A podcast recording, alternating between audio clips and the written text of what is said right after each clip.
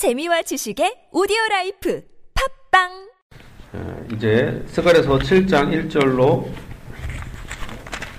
14절까지 보도록 하겠습니다. 1절, 2절, 3절 보는데.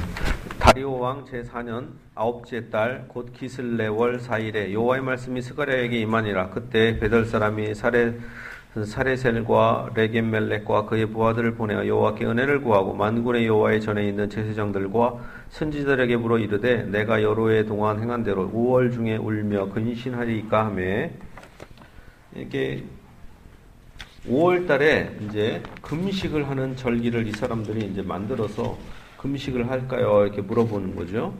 그때 하나님이 대답을 하시죠. 4절입니다. 만 4절부터 보겠습니다. 만군의 여호와의 말씀 내게 임하여 이르시되 온 땅 5절 온 땅의 백성과 제사장들에게 이르라 너희가 70년 동안 다섯째 달과 일곱째 달에 금식하고 애통하였거니와 그 금식이 나를 위하여 나를 위하여 한 것이냐 어, 이스라엘 백성들은 어, 그 바벨론에서 70년 동안 포로 생활을 했어요. 우리가 일제 시대를 50년 이렇게 한 것처럼 몇십 년 동안 우리가 일제 시대에 있었잖아요. 꽤 오래. 마찬가지로 이 사람들은 70년이 훨씬 긴 기간이에요. 그래서 히브리어 언어를 잃어버렸어요. 아예 나란 말을. 우리나라는 그래도 다행히 일본까지 끌려가지 않으니까 언어를 안 잃어버렸지만 제1교포 사람들은 많이 잃어버렸잖아요. 3세 이런 사람들은. 이 사람들도 거의 3세대 되는 거잖아요. 그러니까 싹 다 잊어버렸어요. 많이 죽고. 지금도 그 히브리어 보고하기가 힘들죠. 근데 이 70년 동안 포로 생활을 하다가 그 와중에 거기서 다, 그러니까 5월과 7월에 이 사람들 금식하고 애통해요. 국가를 잃어버렸으니까 얼마나 애통하겠어요. 이게 한 건데, 근데 하나님이 그 금식이 과연 나를 위한 거냐, 나를 위한 거냐, 이렇게 물어봐요. 6절 말하면. 너희가 먹고 마실 때, 또 이제 먹고 마십니다. 그것은 너희를 위하여 먹고 너희를 위하여 마시는 것이 아니냐. 7절. 예루살렘과 사면 성읍에 백성이 평온히 거주하며 남방과 평온에 사람이 거주할 때 예, 여호와가 예선지자를 통하여 외친 말씀이 있지 아니, 않느냐 하시니라.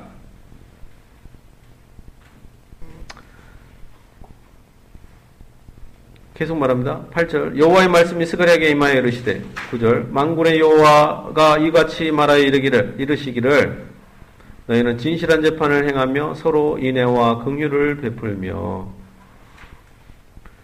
여기서 보면 이 사람들은 금식은 열심히 하고 있어요. 금식하고 있죠. 그럼 되게 경건해 보이잖아요. 사람들이 금식해 보이고 기도원에 밖에서 뭔가 하면은 좀가 좀 폼나잖아요.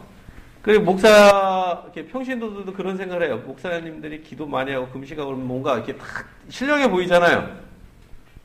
특히 이제 평일날 딱 해서 목사님들이 평일날 교회 안 있고 집에 안 있고 딱 기도원에 간다 그러면 뭔가 딱 기도하는 목사님 이렇게 보이잖아요. 근데 오히려 기도원에서 기도 많이 하냐? 그렇게 안 할 수도 있는 거 아닙니까? 기도원만 가 있을 뿐. 집에 있다고 해서 교도 교회 기도를 안 하는 게 아니고 그러잖아요. 근데 사람들이 그렇게 의존하듯이 그러니까 어떤 사람은 이런 사람도 있었어요. 기도 목사님이 기도한 기도원에 간다. 그리고 해외 여행 간 거야. 그래서 필리핀인가 어디서 딱 만났어 교인이랑 기도원에 간다 그랬고 목사님 여기 웬일이세요? 기도원에 있다 그러더니 그래서 잘렸어요. 뭡니까? 그러니까 왜 그래? 교인들이 그만큼 그런 미신에 빠져서 그러는 거예요. 마찬가지로 이 사람들도 금식한다, 뭐 한다 그러면 괜히 하나님을 위해서 이렇게 또 자기 진짜 하나님 앞에 회개하는 마음으로 안 하는 게 아니라 하는 게 아니라 뿌듯함 괜히 아 나 금식했다. 어저 사람은 금식하는 신령한 사람이야. 어 우리 목사님은 하, 금식하는 분이고 참 에, 오히려 진짜 금식하게 되면 금식을 안 한 것처럼 하라 그러잖아요. 그렇죠. 그렇게 해야 되잖아요. 금식 안 한 것처럼. 그게 정당한 금식 아니야. 하나님만 보게 하려고. 근데 이 사람들은 위선에 완전히 빠져버린 거죠. 자기만 뿌듯한 거죠. 경건한 사람들은 항상 금식하는 건 아닙니다. 먹고 마시고 하는 것도 하나님의 영광을 위하, 위하게 해요. 근데 이 사람들은 먹는 것도 보세요. 금식도 자기를 위해서 해요. 먹고 마시는 것도 자기를 위해서 먹고 마셔요. 이게 금식도 자기를 위해서, 먹고 마시는 것도 탐욕적으로 자기만을 위해서. 이게 되겠습니까? 우리는 금식도 누구를 위해서? 주를 위해서. 먹고 마시는 것도 주를 위해서 먹고 마셔야 되는 거죠. 근데 이 사람들은 그렇게 생각하지 않았다는 것입니다. 이 사람들은 금식을 죄를 씻는 속량, 속죄물로 생각해요. 그렇지 않지요. 오히려 그거 금식 자체가 중요한 게 아니라 참된 경공과 진짜 영적인 예배가 필요한 거죠. 마음을 보시는 하나님. 마음이 순수하지 못하니까 이들이 어떻게 하냐? 하나님께 예배드리고 금식했다 그러면서 악해요. 어느 정도 악하냐? 구절 보겠습니다. 만군의 여호와가 이같이 말하여 이르기를 너희는 진실한 재판을 행하며 서로 인애와 긍휼을 베풀며 10절 과부와 고아와 나그네와 궁핍한 자를 압제하지 말며 서로 해하려고 마음에 도모하지 말라 하였으나 하나님께 예배를 잘 드리게 되면 나가 죄인이라는 걸 깨닫게 돼요. 하나님 제가 죄인입니다. 찬송을 부르다가도 눈물이 나오고 또한 이렇게 순수해져요. 아, 내가 죄인이구나. 세우면서 더 순수해지려고 노력해요. 근데 이런 인간들은 찬양 부르면서도 감동도 없어요. 하나님에게 기쁨의 찬성을 못해요. 회개가 없어요. 믿음도 없어요. 다 이게 쇼하다가 나오는 거죠. 다 이게 가면적인 연극을 하는 거죠. 연극. 완전 연, 그러다가 교회에서 완전 연극 끝났죠. 근데 집에 가서는 다시 본성이 드러나죠. 또한 자기의 회사, 자기 직장에서 다시 그 악한 본성이 나오죠. 임금을 떼먹고 밑에 있는 부하들을 괴롭히고 장사할 때도 다 사기를 쳐먹고 무슨 일을 할 때도 다 사기와 거짓을 하는 거죠.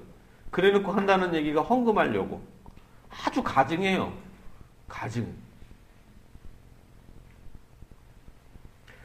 그러나 오히려 하나님께 잘 예배를 드리는 고 순수한 경건한 이걸 하게 되면 예배 드리는 자는 경건한 삶을 살게 됩니다. 그래서 이 삶도 거룩해져요. 재판을 하는 것도 공의와 공평을 베풀죠. 진실한 재판을 행하죠. 근데 이 사람들은 진실한 재판을 행하지 않죠. 돈 있는 사람을 위해서, 자기가 아는 사람을 위해서 재판을 하는 거죠. 백을 위해서. 그리고 고아와 가부와 나그네와 궁핍한 자를 압제하지요. 하나님을 섬긴다 하면서 회개하고 금식한다 그러면서 동료를 핍박하면 이게 무슨 금식입니까? 짐승만도 못한 인간이지. 근데 그런 사람들 있잖아요. 그래서 희한한 게 뭐 기도 많이 한다, 뭐, 뭐 많이 한다, 그런 인간들일수록 희한하게 비윤리적이에요. 되게 교만해요. 아니, 그, 보세요. 나 기도 많이 합니다. 말하고 떠드는 달일수록 다 교만해요, 거의. 희한해요. 오히려 묵묵히 기도 많이 한 사람들은 기도했다고 얘기 안 해요. 하나님께서 오히려 복을 주셔서 그렇죠. 뭐, 제가 한 게 있나요? 이게 정상인 거죠. 천국에 가서도 하나님 앞에 나아가는 자는 제가 뭐 한 게 있나요? 제가 주님께 드린 게 있나요? 이게 정상인 거예요. 근데 얘네들은 다 쉬우니까, 형식적으로 하니까, 하기 싫은 거 했으니까, 먹다 남은 거 버렸으니까, 그걸 또 주는 것처럼, 아, 쓰다가 남은 거, 예?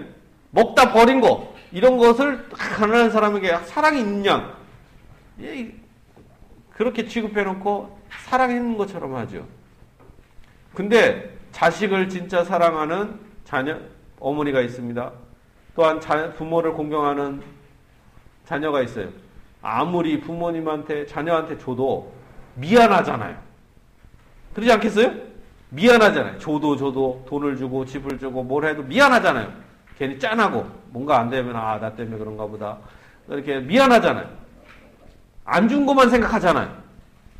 근데 이웃을 대해서나 그러면은 내가 준 것밖에 생각 안 나. 다른 사람을 향해서는. 그렇지 않나요? 그게 차이가 있는 거예요. 하나님을 사랑하는 자는 당연하게 이렇게 사랑을 베푼다는 거죠. 이웃을 사랑하게 돼요. 근데 하나님께 예배드리지 못하는 자는 순수하게 거듭나지 않은 사람은 이 땅 삶 자체가 다 연극에 불과한 것입니다. 다 연극을 하고 있는 거죠. 그러니까 지금 뭐 정, 정치 지도자들이 착해 보이잖아요, 이게. 착한 척 하잖아요. 착한 척 하는 거죠. 다 연기를 하고 있죠, 연기.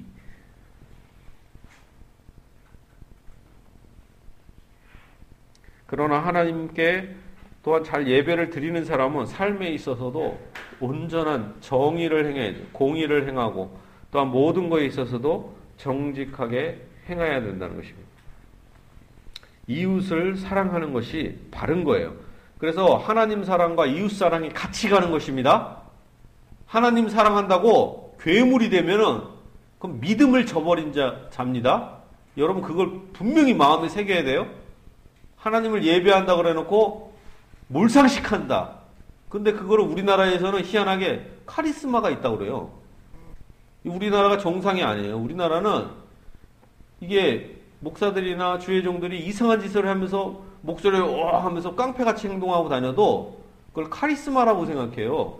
비윤리적이라도. 이게 참 문제가 있죠.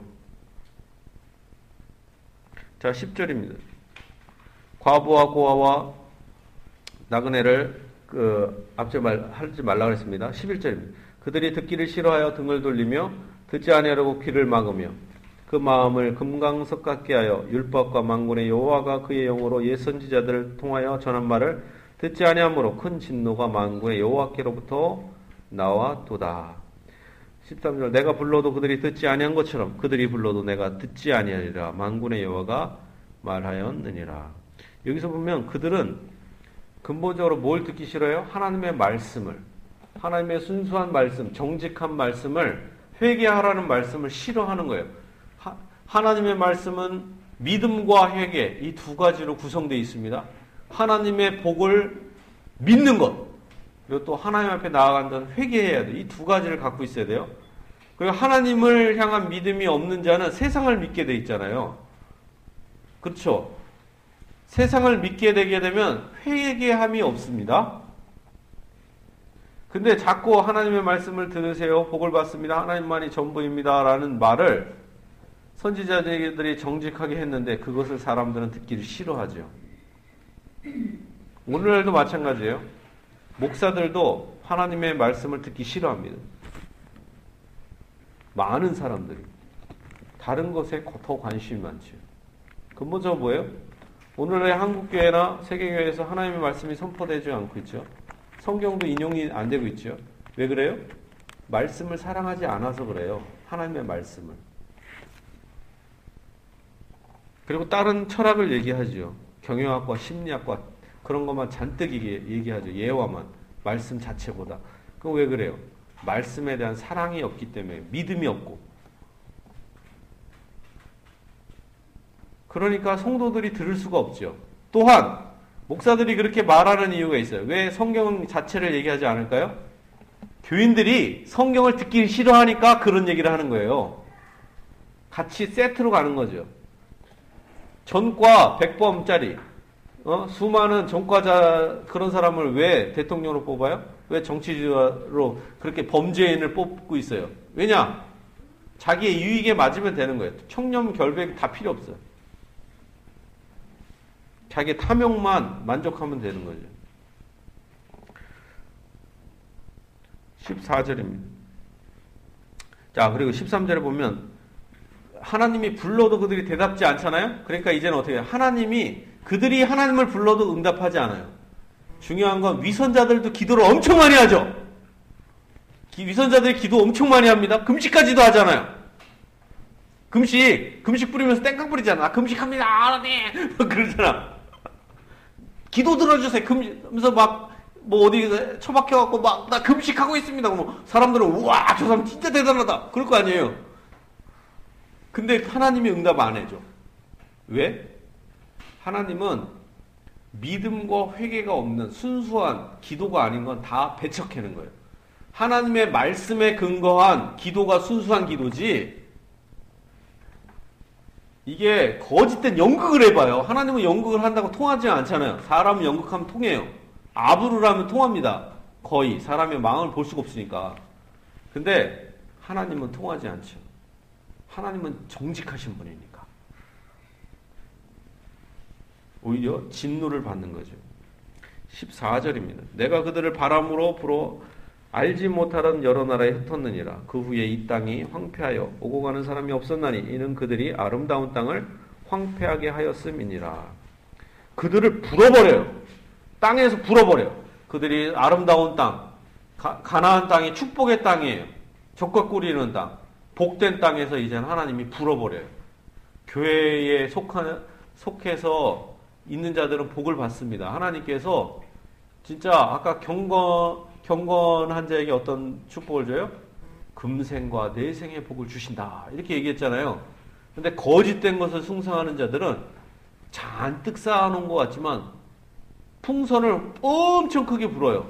야, 진짜 우리 부자다! 풍선이 여기 가득해요. 야, 우리가 너무 부자요! 풍선! 근데 뽕! 하면 한 방에 풍 터지죠. 어떤 사람이 풍선을 타고 하늘에 막 올라가고 있어요. 야, 나 진짜 대단하다! 뽕! 그러면 쭉 떨어지죠. 그래, 우리나라가 IMF 된 거 아닙니까? IMF 가입하기 전에 무슨 짓을 했어요? 김영삼 대통령이. OECD에 가입한 거 아니에요? OECD가 뭐예요? 선진국 그거잖아요. 선진국의 OECD거든요? 우리 거기에 가입해서 선진국 가입하자마자 망한 거야. 거품이죠. 한국교회도 지금 그러고 있죠. 한국교회가 무슨 되게 거품에 가득해서 우리나라가 대붕의 역사다 그러면서 했을 때, 그때 우리나라 그때부터 우리 한국 교회가 망하기 시작했죠. 지금도 망하고 있는 중이에요, 사실은. 땅을 황폐하게 하듯이 이스라엘 땅도 황폐하게 되었어요. 하나님께서 함께 하시는 땅인데 하나님의 음성을 듣지 않으니까 하나님이 떠나고 그들을 바람처럼 불어버린 거죠. 그래서 저주를 받게 하십니다. 마찬가지로 우리가 다시 하나님의 복을 받게 되려면 어떻게 돼요? 바로 하나님의 음성을 들으면 복을 받습니다. 하나님의 말씀을 아까 디모데에게 사도 바리 한 것처럼 읽는 것과 권하는 것 이걸 참념하면은 하나님께서 복을 준다 하잖아요.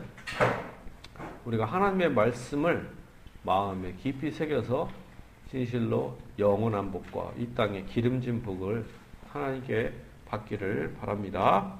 이 모든 복이 여러분에게 함께 하시길 예수님 이름 축원합니다.